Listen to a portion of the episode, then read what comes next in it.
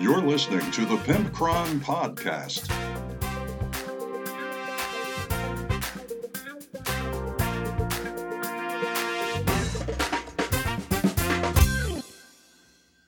Hey guys, welcome to the Pimpcron Warhammer podcast, where we cater to casual and fluff gamers, and we try to ignite the flame of hobby inside each and every one of you. This is the Pimpcron, and I will be joined by a gaggle of different guests, as always. And as always, we always have a lot of things to talk about. So, what exactly are we covering in this episode? Well, I will tell you. We have a Tesseract mailbox voicemail. Good God, someone finally called the hotline. I am ecstatic. So, I uh, I'm very very excited about that, and that's uh, the Tesseract mailbox for tonight. We also have a uh, want that or want that not, and this is our final live recording from Shorehammer, a big old group discussion about GW terrain and the new terrain that they've been putting out. It's not about one particular piece. It's just about all the different types of terrain and what we think about it. We also have a well, here's an idea with the Pimpcron, and I am joined by Mick Storman once again, and we have an idea about using Reaper models. We talk at length about Reaper and how much we well, I won't tell you. So we talk at length about Reaper. See, I always want to give this away. I don't know why exactly. We also have a real talk with the Pimpcron, which is part two of the Game Store Owner Confessions with JD Wilkins from Phoenix Game Phoenix Rising Games and Comics. If I can pull that out of my gullet.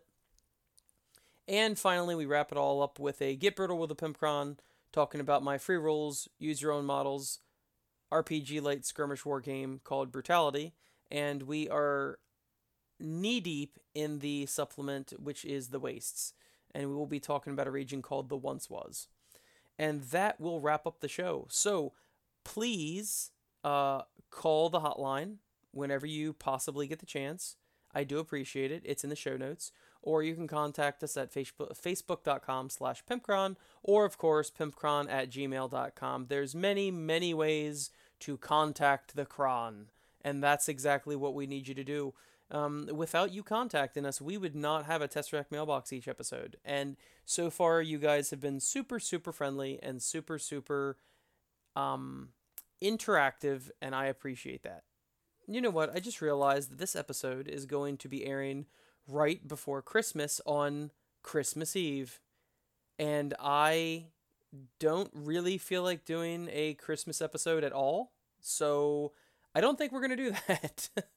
and uh, that's just, you know, the way it is. I don't know. Maybe next year we'll do a Christmas episode. Didn't really have anything planned for Christmas. And um, as much as I do enjoy Christmas, but ah, well, maybe next year we'll do a Christmas episode. So, anyway, happy holidays, uh, happy Hanukkah, Merry Kwanzaa, Merry Christmas, etc., etc. Um, Festivus, even. And I will let you begin listening to this episode. Let's open the Tesseract mailbox. Welcome to another edition of the Tesseract Mailbox. This is the Pimpcron, and you will not believe we actually have a real call from a real person on the hotline. I was so pleased. And please remember that you too can also be on the Tesseract Mailbox on our voicemail by calling 419 972 1811. That's 419 972 1811, and you can join the conversation a person calls in to voice his complaints or his opinion as to what we should have expected by putting Lore Master Alex in front of a microphone with dozens of people. So we will see what he has to say. And um, if for all of you that don't know exactly what we're talking about, a couple episodes back on the live from Shorehammer episode, we had a roundtable discussion with um I don't know 30 people or so. I don't know how many people it was, but um we had a, a group discussion about um, the best and worst codexes, and Lore Master Alex had a very cringy story and made everybody laugh. And I had to censor it because I thought it was not worth putting on the, the podcast. Let's just go ahead and listen to what he has to say. Yeah, I just wanted to uh, say that uh, I think I think you asked you asked for that definitely if you gave Lore Master Alex the mic in an open room of people, and and they all were looking at him like for attention. You, you, you definitely should have known what was going to come out of his mouth, so you should you should just not edited it and just suffered through it. But that's just that's my two cents. Well, there you have it, folks. There's a candid opinion on what we should have expected from Lore Master Alex being in front of a group of people with a microphone. Uh, what should I say tactfully about this comment? Um, this person either knows Lore Master Alex personally or is a keen observer of behavior and has been listening to the podcast for quite a while. And he might have picked up on some things that slipped through my grasp while editing the podcast. We all love Lore Master Alex, and he's a dear friend of ours. But he does sometimes have foot in mouth syndrome. And what that is, if any of you don't know, if you're like, I don't know, eight years old listening to this and don't know what that is, is that he often says things that are inappropriate or uh, just should not be said in polite company. so, but he's he's still a hoot to be around. So yes, uh, as soon as I gave him that microphone, I was like, "Oh dear God, this is this is not gonna this is gonna be a mess." And luckily, he did not uh, let us down. So I guess that's all I have to say. If I'm being tactful, uh, while we're recording, here's some behind the scenes stuff for the uh, podcast. Is when we're recording with Lore Master Alex, I frequently have to stop recording and go Lore Master, we're not going to say that on this podcast. so occasionally he gets a little uh, political and I have to uh, cut it out. I won't tell you which way he goes because it's irrelevant. And um, other times he just goes to the to the the straight to the gutter.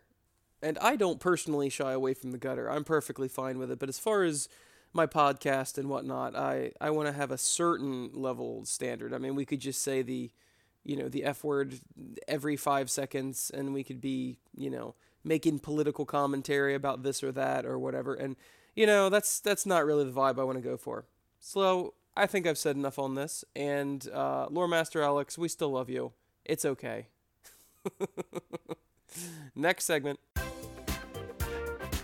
Want that or want that not? On this edition of Want That or Want That Not, we are talking to a live studio audience at Shorehammer and discussing exactly what we want and what we do not want. And basically, we're tra- talking about terrain here, all the new terrain sets and everything that Games Workshop has been coming out with, as well as some new models and whatnot, and generally Fanbush, Fanbush, Fanbush. Uh, Lore Master Alex was there, but there was no Fanbush involved. Fanboy gushing is what I was trying to say. That we love their new terrain sets, and here's what some people had to say. Nothing. I mean, you Any- saw that noise marine, right? Any particular? Oh, dude, that noise marine! I just last that. last week I, I was talking about it, dude. That noise marine's so awesome. It's I'm, so I'm metal. him calling him Roxo, the rock and roll clown. I am ready. Yeah. and you know the mech shop is still one of my all-time favorite. I don't even know what the rules for the mech shop are, but the amount of detail, all the wep- uh, all the weapons, all the tools, all the nuts and bolts, and the mechanics lights hanging, and all that that mech shop you're talking about for the orcs. Yeah, Yeah. but it's also a really cool piece, and the price isn't bad either. It's like you get a lot of scatter terrain, a lot of barriers. Like it's yeah. So w- honestly, if we're talking models, you you have to give some benefits to the overall terrain that they've been building. That five inch tall universal, the astro, the the Mechanicum matches with the uh, the new stuff. yeah. It's perfect. You if you go on the the artist who built most of it, he has a Twitter account or a, one of those online sources where he will tell you the different ways that you can bullshit things into cool things. like he's like, no, I made it to where if you do this, this this matches with this, this matches with this. You're like, how did I not know that? You can get some really cool terrain pieces from that stuff that is mixtured and oh, it's so good. The So- artist did a great job. You know what too is that they've they've put a lot of cool detail into their terrain lately because uh, Bliggity Blam Steve over there was showing me that one of the plasma plasma generators has that plasma plasma battery or whatever you can pull out Why are and you it fisting snaps us? in, and that thing came out of the uh, crashed Aquila from third edition Macragge. It's the same piece and it snaps in. It, I'm like, Dude, how long ago was third edition? It was like 99. And it's the same piece, and they snap in. Like that's attention to detail that is crazy. Same artist who does all of it. He's done such a good job. Yeah, And- it's amazing. And just talking about the new models and everything, like everything's been great. And I've never bought any terrain until tonight. I saw that crane set with the two tractors is oh, amazing, and I was like, I, I need that. And that's the first. rules? I always I don't even know if it has rules, but it, it's a giant crane and tractors, and I was like, I, I have to have this because Yeah. I usually make my own terrain, and it's no sense buying it. I was like, nope, I need I need that. So there you go. I have to agree. It's like even if it doesn't have like special rules, you don't you don't have to pay the points to use it just to put it on the board and make it look cool. You know what I mean? Like like you were saying with the Mekboy shop. I just love that that model and as a modder and as a Mekboy at heart, I just look at that and just ideas just start coming to mind about how I could incorporate that into like a war truck. Where like a Mekboy is like trying to fix a hot rod in the back of a war truck during a battle. You know what I mean? Like just that kind of stuff is what I'm saying. Like, like you, I agree. The detail is so much better, and you really like even if you don't want to pay the points to use it as it is, you can still put it on the field. Just saying. And remember, we all used to complain because all their terrain was Imperium. Yeah. You know, we got the what the Tide Wall? What was the towel a couple years ago? Tide Wall. Yeah, but now we actually are getting the feculent Gnarlmaw and the the Eldar Jungle, right? The gate. And oh, the gate, yeah. Yeah. So at least they are slowly starting to build army specific terrain. Yeah, everything's not just a Gothic church. You don't have to rely on Forge World. I remember in third edition Tau Codex where they gave you an instruction guide on how to build Tau buildings out of potted plant like pots and cups, and like literally how you kit bash from spare parts they give you in the tank kits to make terrain for the Tau. Trust me, I'm ecstatic about their terrain now. Yeah, I do miss all like the all the codexes used to have like conversion and how to convert all this random stuff or oh take these bits and make it into this cool thing and it's like they went away from that for a while and just like pretended it didn't exist and they seem to be kind of slowly getting back into it. I was ta- I forget who I was talking to today, but the old third or fourth edition rule book had just one section about building terrain, and I think it was like third edition because it came in the Dark Eldar Space Marine box, and it was like, a- and it just like had I just would lay in my bed as a kid and just stare at the two pages about building terrain for like an hour, just daydreaming about the day when I'd have money and be able to do this, you know. And I love that that's kind of coming back, and I'm like, oh, it's great. To be fair, back in the day, you could they gave you instructions on how to build a hover tank with deodorant. Yeah. That's Yeah. a unit. Now, Yeah. now Orc Dave isn't here, but he would he would hoorah to that because yeah, it's not just the unit, Walt. Walt, it is the absolute unit. And and again for me, like terrain's just not. I I've been slowly dipping my toe in the the, the pool and stuff, but uh, the pond, the pool, yeah. And now it's just, it's it's late. I'm tired. Um, but I even the new starter sets, even when they come like the basic, some of the Age of Sigmar, the Easy Snap stuff comes with the little basic terrain and the mat you can put down just for it's for people like when you don't have any terrain, you're like, oh, now I have these two things I could set out for very simple, and it's it's just an addition to buying the models, and you're like, oh, I have this train piece. Sure, it's a piece of cardboard and whatever, but it looks neat, and you put it on the table. So a lot of that uh, newer, just easier, accessible stuff I like, just because I'm also lazy. you know, so it, it, it works for someone like I I need that. I don't have to glue it. I can put it together. It's great. Okay, I'm I'm good to go. Now, here's an idea.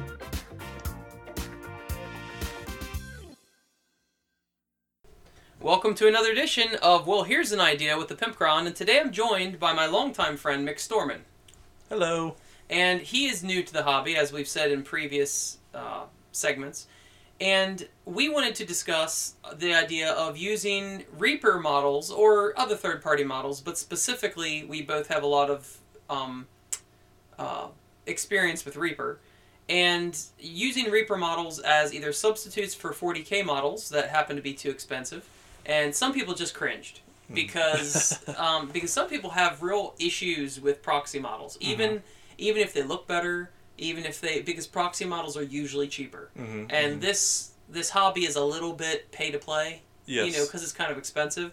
So people get irritated when you have troops that aren't GW troops. you Yes. know? Now I don't have that issue, but um, I'm not offended by that. The thing is, though, I don't know why people would be upset by that. I would just be glad that people are playing the hobby, playing the game. Yeah, but Because- if if they spend that money, they want you to spend that money. Well, I So- mean, not to knock anybody on this podcast, but it's not a very big community. No. I'd be happy that it, it would even just grow. I would love for it to grow bigger so more people can play versus you know turning um, or looking down on somebody just because they're not playing the standard. It's uh, true. Uh, you you would think it would be more welcome in the game. Then they might buy more miniatures Yep. uh, of that of that of that of that um I'm- I'm trying That to think. type or that, type- theme. or exactly. whatever, Yeah. It, then it might get in it, get it more and buy, invest more into it. Versus somebody like me, like getting into Warhammer, I'm not gonna spend a thousand bucks for an army just to try it. Like I'll, I'll use uh, miniatures from Reaper that are more affordable, Yeah. and then proxy them in to see if I like it or not. Now, um, McStorm and I are both big fans of Reaper. Um, Yes, But huge. this is not in any way sponsored by Reaper or anything else. This is completely our unfiltered, uh, truthful opinion of the Reaper models. And, I mean, not everything I have to say is good about them, but 99% of it is. So, um, I just want you guys to know that this is not some sort of ad, you know, paid for by Reaper or anything like that. But as most of you know, Reaper has been around for a long time, like 20 years or more, and they were always metal models. And I personally prefer metal models. So do I. They're very durable. Yes. They don't, you know. And if it's something about having a weight in your hand, I don't know what it Yes. is about that. It just I like having that little bit of extra weight. Now, I don't usually proxy models for Warhammer, but of course, Brutality Skirmish Wargame is all about finding models that interest you and, Mm-hmm. and making your idea, warband. and that makes it fun. So about um, 15 feet behind you, I have an entire drawer of Reaper models that I have not yet painted for Brutality. Mm-hmm. Yeah, I got so, like five boxes. so, um, so I do prefer their metal models, Mhm. but um, I I can only speculate at this. But a couple years ago, like five ten years ago, Reaper, you know, metal models were going out of fashion, Mhm. and that's when Reaper did this huge Kickstarter with Reaper Bones, Mhm, which yep. is them recasting all their metal models in this plastic. It just and, and brand new ones They're making new ones to this day of Yes. new types and all And- that good stuff. to my knowledge, Reaper has the biggest uh, uh, range of models. Mhm. I mean, they've got wizards and space people and aliens and monsters and literally anything you could ever want. Mhm. So, what is your um? Let's start with um. What is your favorite thing about Reaper? Well, I like it. They're constantly updating their website. They're they're they're constantly making new miniatures. I mean, Mhm. every couple weeks, if you go on Reaper.com, there's new miniatures they come out with. Uh huh. Um, and and uh, they're doing now. They're doing li- um, live um, podcasts. Oh. And I thought that was really cool. And I think they just recently started the last couple months. Oh, that's and cool. it's and it's very um, watching their videos. They're painting as they're uh, as they're talking. They're actually painting miniatures and they're giving their advice. They got guest speakers come on, just like you know what we're doing now. Uh huh. And um, and they just they have they got a lot of potential. And they got a lot of. Uh, I mean, they already had it. I'm just. Yeah. But they got so much more growth that it seems like I could see them becoming really uh, a great, great company. And um, what what they offer just it's amazing. Uh, their customer service is phenomenal. Now I haven't dealt with their customer service, Mm-hmm. but apparently you have. Yes, uh, they they do the ReaperCon every year, and Do you know where that is? it's in Texas. Oh, in Texas okay. every. I wish I could go to it, but my business, I the, time they have it, I can't go down there. Uh-huh. I'm too busy with my with my work. But uh, I I actually direct I did a, a direct message to him on, on on Facebook, and I said, hey, I really wish I could be there. I want to get one of your grab bags.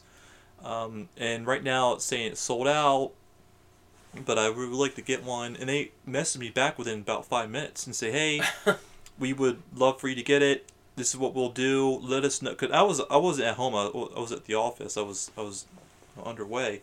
They said, well, and I told them that. I said, well, I'm not I'm not home or anything. And they said, well, and they messaged me. and They said, well, once you get back to your computer, message us again. So I said, okay. So I got home. I said, all right, I am at home. Then they said, okay, well, we just, oh, we just put into our cart our, our item item that you could get a, a grab bag. Uh huh. So refresh your computer, and then you could select it and check out. And sure enough, it was there. They- That's they, cool. they purposely put one in so I could have it, and then it sold out. That's cool. And they purposely put one in there so I could check it out, buy it online. And I thought that customer service was so phenomenal. I don't know what companies would ever do that. Uh huh. And they, they I mean, we talked back and forth, and I said a lot of nice things. They said a lot of nice things, and it's, it's just really cool that they were really interacting with me. Now, at what point did you guys touch tips? I was just wondering. And there we go. A little bit of docking. Yeah, a little bit. Go- Of, oh my goodness, that's wrong. I just, I just derailed. No, but so I was just really impressed. I mean, it, it seems like they really care about the people that are um, into into their company, and um, and uh, even watching their their their um, podcasts, it, it just seemed very personable. Now, and No, I, I agree with you. It seems like they're a um, kind of like the way Games Workshop used to be, and they're trying to get back to now, where they care about the customer. Mm-hmm. Yes. and they're like friendly, and It- they're it means- gamers too. it means a lot. It Yeah. really does. Um, now, also, what I do like about them is anytime I make an order, you know, I try to make the minimum so that I get the free model, which I think is also Mm-hmm. Yeah, I I love doing that. because. I think yep. it's pretty much every month. Every right? month, every month they come out with a new model. If you order forty bucks or more, and during like the holidays, they get specials where you get more stuff. If it's- Yeah. Yep, and but they generally also it's forty dollars or more. Now you got a really good Black Friday sale recently. yes, right, they them? had uh, a dollar, only one dollar, and you could get um their paints. Oh, And- that's awesome. oh, Yeah, it was. It was, uh, and actually, it was so cool about Reaper. Not only did they do it for Black Friday, but they extended it for like four days past it. Wow. Or four or five days, something crazy like that. So even if you didn't make it Black like Cyber Friday or Black Friday or Cyber Monday, they still had it on their website where you could still purchase these paints for a buck. No, it's funny because uh, McStorm and I just had a painting session where we were painting models, and he pulls out like a whole bag of uh, Reaper paints, Mhm. and I'm like, "You have all these GW paints. Why do you suddenly have Reaper paints?" And you're like, "They were a dollar, dude." I know they were a dollar, and um, and and I, you know, not. Uh, I always I believe in the mentality trust but verify. Uh-huh. So I wanted to make sure these paints are uh, what people saying about them online. Do people like them? Do they hate them? Are they are they cheap? And most of the people online, I would say ninety nine out of of hundred, love Reaper paints. Hmm. And they, they swear but they like them. I, I know everyone's got their preferences what they like to use, but what I gathered from online, um, but a lot of people love Reaper paints. So for a buck, that's a really good, to my opinion, that's a really good deal, especially if you're new to the hobby where you don't want to break the bank. Um, it's a good way to uh, get into it. There's a lot of things. Good marketing they, on their part. There's a lot of things you can do with Reaper models. Um, obviously, like I said, Brutality or any other game like that, that Mhm. you can use whatever models you want. But also, there's all kinds of like you could use cultist models. Um, you know, Reaper models as cultist models, or um, demon hosts like people possessed by demons, or demons themselves, or um, they even have some characters that look like they could fit either in Age of Sigmar or whatever. Um, lots of fantasy stuff. Like I have a free guild, uh, a free people's army for Age of Sigmar, and there's a million people on horses, a million people that could be generals or leaders or whatever. Um, so, I mean, of course, you are saving money by proxying models that way. Mhm. But if you're doing it to fit a theme, I don't have an issue with it. Yeah. You know, like um, uh, Lore Master Alex with his guardsmen, he he bought 3D printed AK-47s for Mhm. his Imperial Guard. Nice. And because he wanted them to look like that, he Mhm. didn't want. They normally have las guns, Uh-huh. which are shoot lasers. And that, what's wrong with that? And there's nothing wrong with it. I mean, and but a lot of people do kind of have that issue. I've, I, they wanted to have a dildo guns, more power to them. I think that'd be so cool that they would take the um, time and energy to make their army unique and different You know- than the than the cookie cutter standard. It's true. And ultimately, you know, there's a there's a lot of art to this hobby. Exactly. Like yeah, with the it painting interesting. and the, yeah. the lore and the all that. So, and then, then the storyline, how you made your guys, it, it makes it more entertaining and fun versus the generic, almost like uh, video games where there's modders. yeah, You got the vanilla mode where people play vanilla, or they play the modded. And a lot of times, people, people like the modded because it's more interesting and fun and exciting. it's a different version of all of it. yeah. Exactly, it makes it interesting. And a quick little segue. In a way, that what you suggest in brutality, where you bring any models into it, you're more of like the, the civil rights leader of a, a game, because you believe everyone should be able to bring their own pieces in, which is so cool. Yeah, And these these companies like Game Workshop, and I, I'm not knocking Game Workshop, so please forgive me if I'm because not. they got bills to pay. Exactly, and I understand it, but it seems like games that are only and, and people, they're only like, well, you can only play with these miniatures and that's it. It's very um, segregated, Yeah, and in a way, it's I just don't like that. Should, I think everyone should be inclusive in a way, and and like you said, this isn't a huge industry. It's not, not. compared to D and D or Magic or video games. Warhammer is not a huge industry. no, it's not, not at all. And I'm not knocking them. Like once again, I'm not, I'm not trying to insult the company, but you would think you would try to bring more people in. Yeah, And um, but it's I think like you said, it's you're like the civil rights leader of uh, a different game where everyone like which is is so cool because everyone's welcome. Yeah. It'd be cool. To, it'd be cool if they which you're starting up the the whole um brutality. If everybody could bring their own miniatures into a game and make it stand, and it's a standard game, Uh huh. and everyone could bring their own miniatures in and they could play by the rules. And, it, and what's so cool about that, there's so many unique miniatures in the whole world that it's just, you can play against other people that you've never seen miniatures like that before. That's the truth. Yeah. And that's what makes it so exciting. And um, I wish Game Workshop and the players would be more accepting of of the other races of quotations of uh, um, of miniatures. It just it, it, it, it would be a more uh, welcome environment. I think. So the the ultimate idea behind this, well, here's an idea, is that there are not just Reaper, but a million, literally a million small time third party miniatures makers. Mhm. And you should try to step out of your comfort zone with Games Workshop or Mantic and try to look at their ranges because Reaper has probably the hugest range. Oh, but I love it. and they've been going on for 20 30 years Mm-hmm. but um, i do know off the top of my head uh, ramshackle games uh, has a lot of cool vehicles and things like that and um, there's i mean what we need to do is a separate episode sometime of just uh, some of the major third party miniatures because And there's there's so many. oh There my is- god yeah so many. and they've got some really cool stuff i bought um i bought uh, what are essentially ghostbusters Mhm. from uh, a website and uh, they're ghostbusters not ghostbusters Mhm. you know like they're the characters but they're uh, paranormal exterminators Mm-hmm. they're not actual ghostbusters but that's for brutality Gotcha. and um, i've got models that are you know supposed to be star trek but they're not Yeah. star trek um, It just seems the way like um like this could be another topic, but it's almost like Game Workshop. It's like, almost like a political party, where Uh-huh. people want to side with this political party and that, and there's only two, and that's it. And There's no mixing. Exactly, and it's like it- it's sad because if you if you just choose one side and don't branch out and try to encompass all the other miniatures or other ideas, it, it's not. I don't think it's going to go anywhere. Uh, people like me are not going to want to join and play if it's just that way. But anyway, that's that's Well- a different topic for a different day. well thank you as always for being on and uh, that was our well here's an idea for today and thanks for being on mcstorman Thank you, Pimp Cron. later Yep. Hey everybody, it's the Pimpcron, and today I've got a product that you did not know that you could not live without. That's right.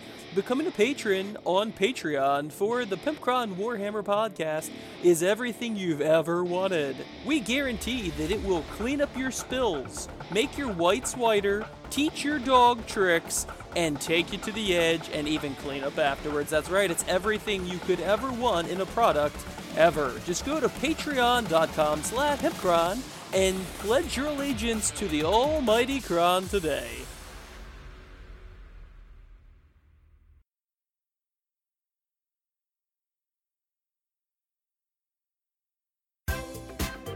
Now it's time for Real Talk with Pimp Cron. So before you started uh, running and owning a gaming store and comic store, did you have any different feelings about what it would be like versus how you know it is now? Uh, yeah, I mean, I definitely thought it was different. Um, not like drastically. The uh, I kind of like I said before, I kind of grew up with Store Two uh, from your previous podcast, so I kind of I was I'd gotten close to the store owner and I kind of saw some of the inner workings. I mean, with the without knowing any of the actual numbers, I kind of knew a good amount about what was going on, but it Okay. was it's still pretty different than I than I had imagined, but I had a pretty good perspective going into it. So what would be the biggest difference that you th- compared to how you thought it was going to be? I imagine it's going to involve bathrooms.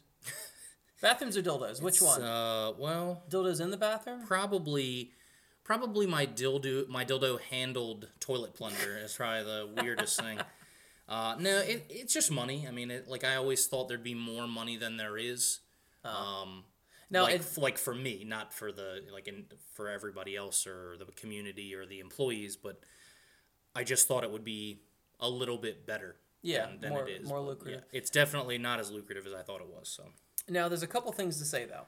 We have to give you credit for uh, keeping this business running because we do live in the middle of the country. Like, Yes. like Salisbury is a you know large town, I guess you'd call it. I'm sure it's not a city. It's, it's Is it a city? I think it's technically a city. I Okay, think there's but- somewhere around forty thousand people in it or something. But what I'm saying is, like, our entire peninsula is just farmland, basically farmland and woods. It's yes. Oh, So compare that to Annapolis or oh, yeah, Baltimore for or sure. anywhere else mm-hmm. that has like, you know, every 10 miles is a game store. Yes. And they can stay in business because the population density of the cities nearby and all definitely, that. definitely a lot more people for sure. And I always say that, you know, there's only a certain demographic of people that will be into any of this stuff. So Yes. naturally, if you've got 100 people and it's 1% versus a 10 million people and 1%, Right. you're going to have a lot more people, you know? Yes. So it's impressive that store number one, as we spoke of before, has gone out of business. Store number two has gone out of business, and store number three has gone out of business. And you've been open during store two.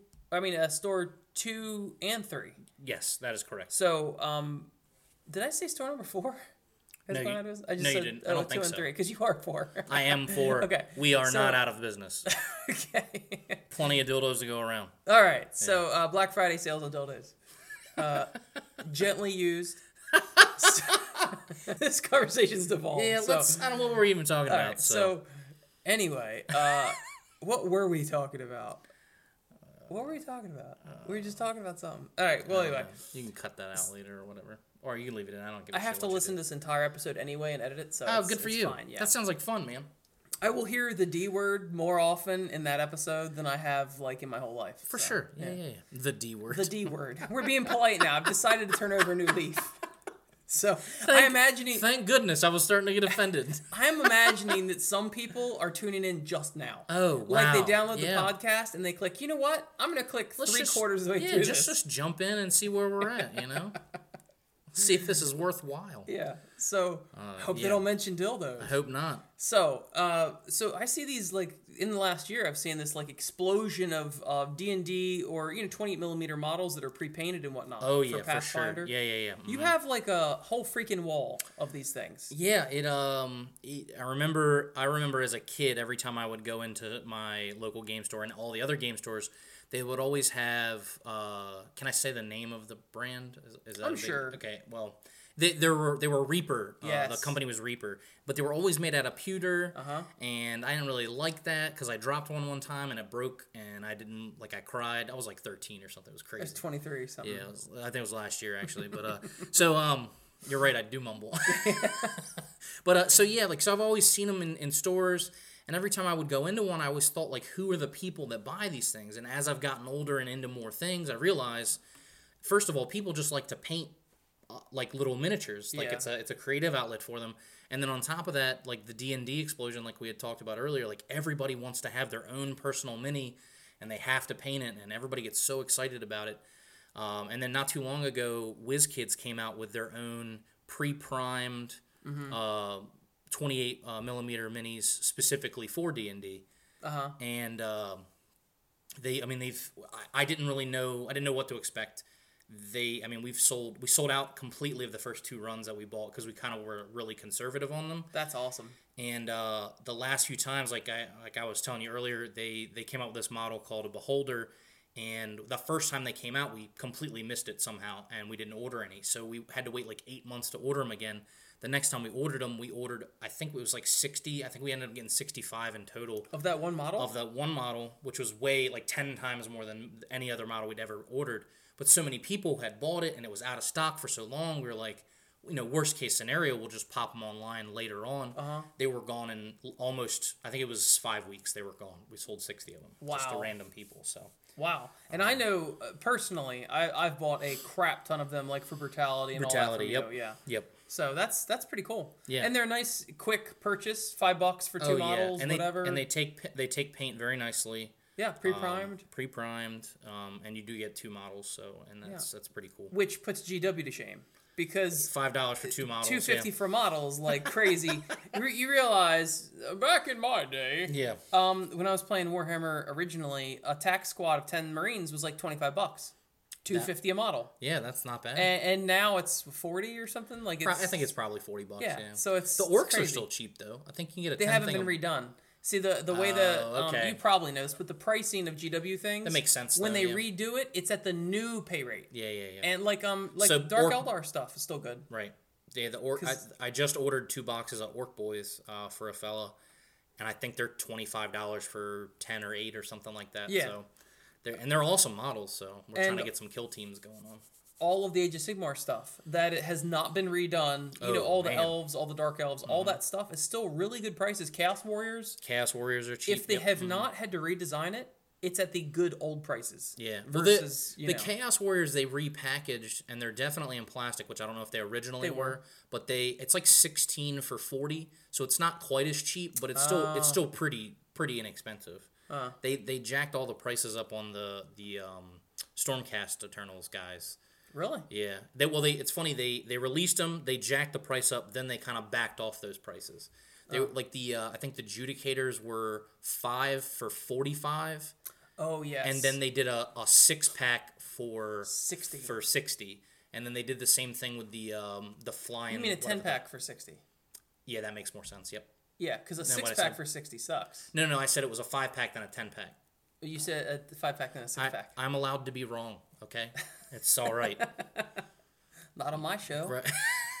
you can definitely call me out but i'm allowed to be wrong that's fine um, but, they yeah they did the same thing with the the winged uh, stormcast guys as well uh, it was three for like I think it was three for sixty, and then they Shit. did, and then they did six for sit for seventy five. Damn. Um, so and that what what obviously is good for most people. I, however, was sitting on five boxes of them at the time. Of course. Of of the three, so I had to tape them together and lose money essentially. Well, not really lose money, but But yeah. Yeah. Yeah. Yep. Huh. So, yep. Well, um, could you speak to the idea that maybe online sales, like sometimes you can see things, and whether or not this is a scam or not, I don't know, but sometimes you see things online, like whether it's books or whatever, dirt, dirt cheap. Like Mm-hmm. Yeah, so yeah, mhm. ridiculously cheap. I'm assuming that has to affect you in some way, right? Uh, it, it does. I mean, we're we're in a pretty low income area, um, just like across the board. Uh-huh. Um, so yeah, we, we definitely are are you know not thriving um, in spite of the online sales, but uh. Like there, I mean, there are even sometimes where they're so cheap that I like I'll order them online because it's cheaper than I can get them from my distributor. Seriously. Yeah, yeah. I, I ordered like uh, there were some D and D books they had that were because the sellers were selling them essentially at a dollar above cost, and then on top of that, uh, Amazon was doing a thing where if you bought it, you'd get ten dollars back. Wow. So you were you were getting the D and D players handbooks for like nineteen dollars and eighty four cents. Wow. And I I think I end up paying I think like thirty one dollars for the books. Wow. Something like, I can't remember what it is. So yeah, I bought like eight of them. They wouldn't let me buy anymore. So That's but- crazy. Yep, but that and then we can that way we can run a few more sales and get people you know into the game because player's handbook's really like the main thing you need. So, Mm-hmm. But yeah, online sales are uh, they're interesting. I, I I don't do a lot of them because they're the fees on everything is so high. Uh, like we're we're a pretty small store, so we only have three employees and myself, and I would essentially need like two dedicated employees to just do online sales to really make it worthwhile Uh, and uh, I'm, I'm just not quite there yet. You know, I Yeah. probably I don't really like the idea of selling stuff online just because I want to build the community first, course. and and I'm, I'm less concerned about money than I am the community, um, uh, like I had kind of said before. But uh, yeah, I mean, it, it, it takes it, it takes a dedicated number of employees to to sell stuff online because it's so they don't even mark stuff up sometimes. It's crazy. I don't I don't understand how like the D and D books could be so cheap online. Why so. would they even do that? Like you said, a dollar per book profit. That's I, I guess it's just because they know they can sell 700 of them in a week. I, I, guess that's all right. what it is. I don't know. I mean, when they put them on Amazon or now they're starting to do stuff on like Walmart Super Center website. Mhm. I got an email the other day. Sell your stuff on Walmart Super Center website. You know, they didn't accept my response of "fuck you," but you know. um, but yeah, it's uh, online sales definitely definitely take a little bit of a toll. But we we again more cater to people being in the store, wanting to be here, playing D and D or Warhammer or uh, group games of Magic and stuff like that. So No, see, it's something you've. I've already learned something in this uh, discussion with you because I never realized that. I mean, it's it's stupid to say that I never noticed this, but it's something you don't think about. Right. You said building a community. Right. And you know most stores don't do that because they don't. It's not their thing. They're not building a community. Yeah, But it's actually very interesting that you hope hope to build a community, and those people will hopefully be loyal to their store because you know they like you and it's That's fun to be idea. here and and all of that. You know, I mean, most of them, most of them like. me. yeah, but I'm saying that's interesting compared to like I said, Marshalls, Walmart, any of those other places. They don't give a right. shit. Yeah, yeah. you know? Or even the th- previous three stores that you. Or uh, that, you know, yeah. Um, Not to not to throw shade at them. I legitimately only knew one of the three. Okay, so like I said before, we're really bouncing around to topics, but one other thing I have to ask you is that every comic store I've ever been into, they have one, uh, they have these three things, and Yeah. I've never purchased or seen anybody purchase these things. Well, thanks, dude. I really No- appreciate that. Number one, busts like Sure. superhero busts. Yeah, yeah. Number two, uh, back issues of comic books. All right. Okay. And number three uh, would be trade paperbacks. Sure. Now, I guess that was a lie because I do buy trade paperbacks. You definitely, yeah. You even asked me to But- order you one like ten minutes ago. Yeah, so. but yeah, it's I have amnesia. So, Yeah, it's okay. Um, but two of the three I have never Yeah. purchased or seen anybody purchase. So, sure. do people buy those? Yes. Uh, short answer is yes. Long answer is the following.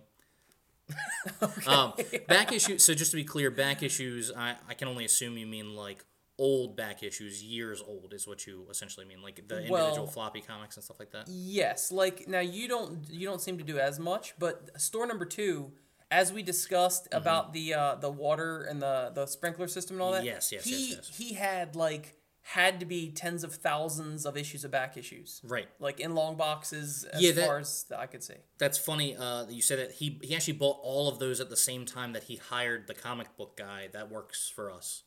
Um, so like the other the comic book guy at store number two Yeah. is the comic book guy that we have. He also owned his own store. Yes, right I used out to of high to. school. And when that store went out of business, the uh, I forget what the name of the store was. Um, Well, I know what it was, but I won't say. I- It's fine. It was the comic book store in Salisbury in the Tooley Center in Yeah. like 1996 or that was it the one I went to all the time. Okay, well, I mean, you you could. I shouldn't say anything else, but anyway, uh, the the the idea was when that went out of business, the guy retained all of his old comics, and then the owner from store two offered to pay the previous owner of the f- first comic book store that I knew of in the area to come work for him, and then at the same time, he would also buy all of his back issues, so that way they could have like a, a large chunk of issues for people to come and thumb through. And did he Um, ever sell those?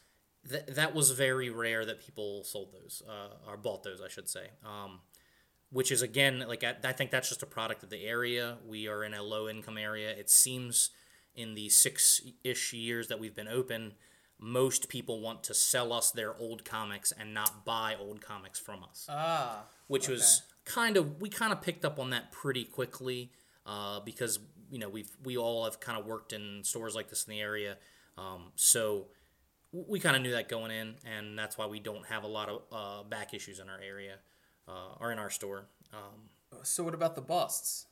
Like Uh, every comic book store has these busts. Busts are just kind of like a cool, eye catching thing. Uh, the markup on them is not good, which is why I don't carry a lot of them. But Uh-huh. I mean, we offer special orders uh, on just about anything. The problem with special ordering busts is that most of the time, by the time they're released, they're already sold out because they only print a, a small amount of them. Oh. So if they only they're saying they're going to make 5,000 of them, if they get enough pre-orders, they'll make more, but if they don't, they won't ever print more than that that X thousand of them or whatever. So most of the busts that we sell are already paid for when they come out. Um, we do try to carry some because they're they they look nice and they're eye catching. Um, people buy them for nice Christmas gifts, but they rarely sell any other time of the year besides the major holidays. So Interesting. um, yeah. And to kind of jump back on trades, trade paperbacks, or graphic novels, as some people call them, uh, we do sell quite a bit of those.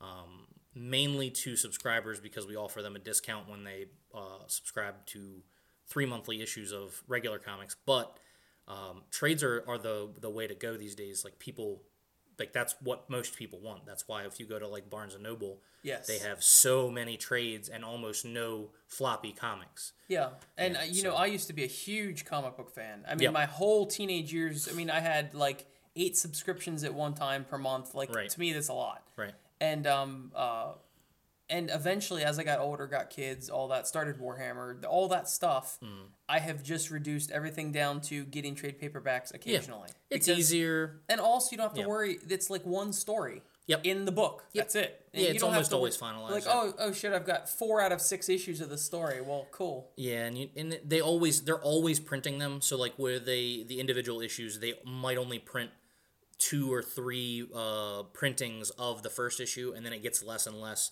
And honestly, by three or four, they never they almost never make reprint them. So you're either stuck paying for extra money uh, for them on eBay or just waiting for the trade to come out because the trades they're always going to print the trades all the time. So Huh. yeah. Plus, you know, they're super easy to put on a shelf in the bathroom when you're turding. Uh, yeah, when you turned it. Uh, uh, you haven't you haven't been inside my house, I don't think. Yeah, But- I went in there to poop one time. Oh, on the floor. That was you. Yeah, yeah, Yeah. yeah. Um, Mashed it in the carpet. that did not happen. That did not happen. No, but uh, you probably didn't see my bookshelf. I've No, got, no, no, I just- have uh, probably fifty trade paperbacks. Nice, Of, of nice. just various things. Yeah, I, I have a problem. I keep loaning mine out, and I'll like like I've got a, I've got issue. I'm missing the first two issues of three different series that I really like, and I'd like to reread, but Oh. I don't know what the hell I did with them. So Wow. I guess I'll just have to rebuy them. You know, I have that uh, Ghostbusters omnibus. That's that not what I was me. talking yeah, about. Yeah, okay. yeah. I didn't know if you're, no, no, you no. know, you're. Well, they sent us that on accident anyway. So Oh, okay. yeah. Yeah. Uh, I've read most of it with with uh, Kron Jr. Cron, yeah, you almost did it. So- Old Kron Jr. All right. Well, I think we've pretty much covered anything anybody would ever want to know. Um, Probably. if you have any other questions that you would uh, that are just burning in your loins that you want to ask our friendly local Loins. our friendly local gaming store. uh, did it just get hot in here? Yeah, it did. Um, you you immediately turned the color of a beet. That's right. So if you have any other questions, please hit me up at pimpcron at gmail.com or facebook.com slash pimpcron. Or, of course, you can call in at that number that nobody has called into except to fart inside. Uh, Yes. so, oh man, what's that number? uh, you know, I never, ever remember it. Ever. said- I remember you said that in the last issue or the last episode of the podcast I listened to, and I was like, I was thinking to myself, oh, I just need to go learn it so I can uh, show him how dumb he is. Yes. it's got a bunch of ones in it. I always remember that part. One Does- one is one- that helpful? One one one seven. It's like nine digits. It's a bunch of ones. it's eight ones. So, uh, anyway, thanks for being on, Mr. JD. And You I got it. I appreciate your time. No problem. And no now- one else does. So No. All right, later. Let's get brutal. Hey, cool cats and groovy dolls. It is time for Let's Get Brutal with the Pimpcron. And as always, I'm the Pimpcron, and as always, you are you. So let's continue diving into the first supplement for the Brutality Skirmish Wargame, which of course is my free rules, use your own models, RPG light skirmish wargame. And uh, let's continue on with the Realm Book 1. So we've covered the Blur and we've covered the Ashlands. So what's next in the Wastes, which is what this region is called, is the Once Was. Once Was is an area that has a story to tell, though no one is sure of what the story is. This place was very obviously been ravaged by some force and robbed of everything that it once had. Uh, stories abound about how exactly this place came to be home of pathetic rust colored trees and vast craters that could easily hold cities. Many believe that this region of the wastes was stripped of all of its value by Crenel in his fight with the goddess. Crenel was said to be a master of nearly all disciplines of magic, though his abilities may be exaggerated. Some believe he could have easily ripped huge swaths of ground out and thrown them at Ishtar like a meteor shower. The Grand Goliath Peak in the center of the continent may be where those huge pieces of ground landed, piling up the land on impact. Others think that some great civilization may have used it for some purpose ages ago and nobody remembers why. Some stories blame Ephraim, stating that in his rise to power he raped this region to build his wealth. It's always possible that Ishtar may have just ripped this area from another dimension when building this world and it was already ruined. However, it came to be this way. Once Was is not a bustling hub of activity except for people that want to escape. It may seem like desert, but the truth is much simpler. It's just dirt. A whole lot of dirt. There is only one town big enough to note, and nobody has ever really named it. Sure, there are dozens of smaller towns and camps, but none of them worth mentioning. Once Was is one of the highest concentrations of narrows per capita due to the fact that it's just about nothing to steal. Now, if you'll recall, narrows are what they call people that try to stay on the straight and narrow in the ether realm. This place is as poor as it gets and hardly sees any merchant activity. Farming is hard, hunting is hard, and life is hard in the once was. But these people are mostly left alone, and that's exactly how Narrows like it. As if Ishtar knew it might be a haven for peace, the food is so scarce that it greatly limits the population that can live there. The denizens tend to be quite lean and sad looking, but at least they're left alone, more or less. Of course, there are two sides to everything, and due to the lack of people in this area, fugitives run in from the Oathsworn, which is more or less the only police force in this area, like to take refuge here. Nowhere else in the Ether Realm is there such a stark contrast in the population. You're either a narrow, or you're the worst kind of person to be found in this awful dimension. One or the other. It's kind of, I suppose it's kind of up in the air in that way. As far as the flora for this area, just about nothing grows here except for maybe the rusty pitchel trees and dry underbrush. The trees bear a cucumber type fruit every once in a while, only 100 days or so, and the fruit is called a pitchel. In an exercise in necessity, the people of the once was have become experts in new ways to cook this thing. Other than the occasional flowering once, which is a plant, the only other thing these people have to eat is the tartuft bush, or brush baby, as it's called. This little grassy bush grows about waist high on a human and sways in the wind, making it look like a child from a distance. It has a couple little branches here or there that looks like arms or legs, and kind of a larger tuft up top that kind of looks like a head. They say necessity is the mother of invention, and that seems to be true because every part of once was society depends on the brush baby. From paper and food to clothing and alcohol, this is the plant that makes life possible in this place. It's been treated, dyed, shredded, flavored, and augmented in every way possible to make it a miracle crop in an otherwise pitiful environment. I think that's about enough of brutality for tonight, y'all. I appreciate you very much listening to my podcast, and I hope you enjoy it. And I will see you next week as we continue our look at the first supplement to Brutality, which is Realm Book 1 The Wastes.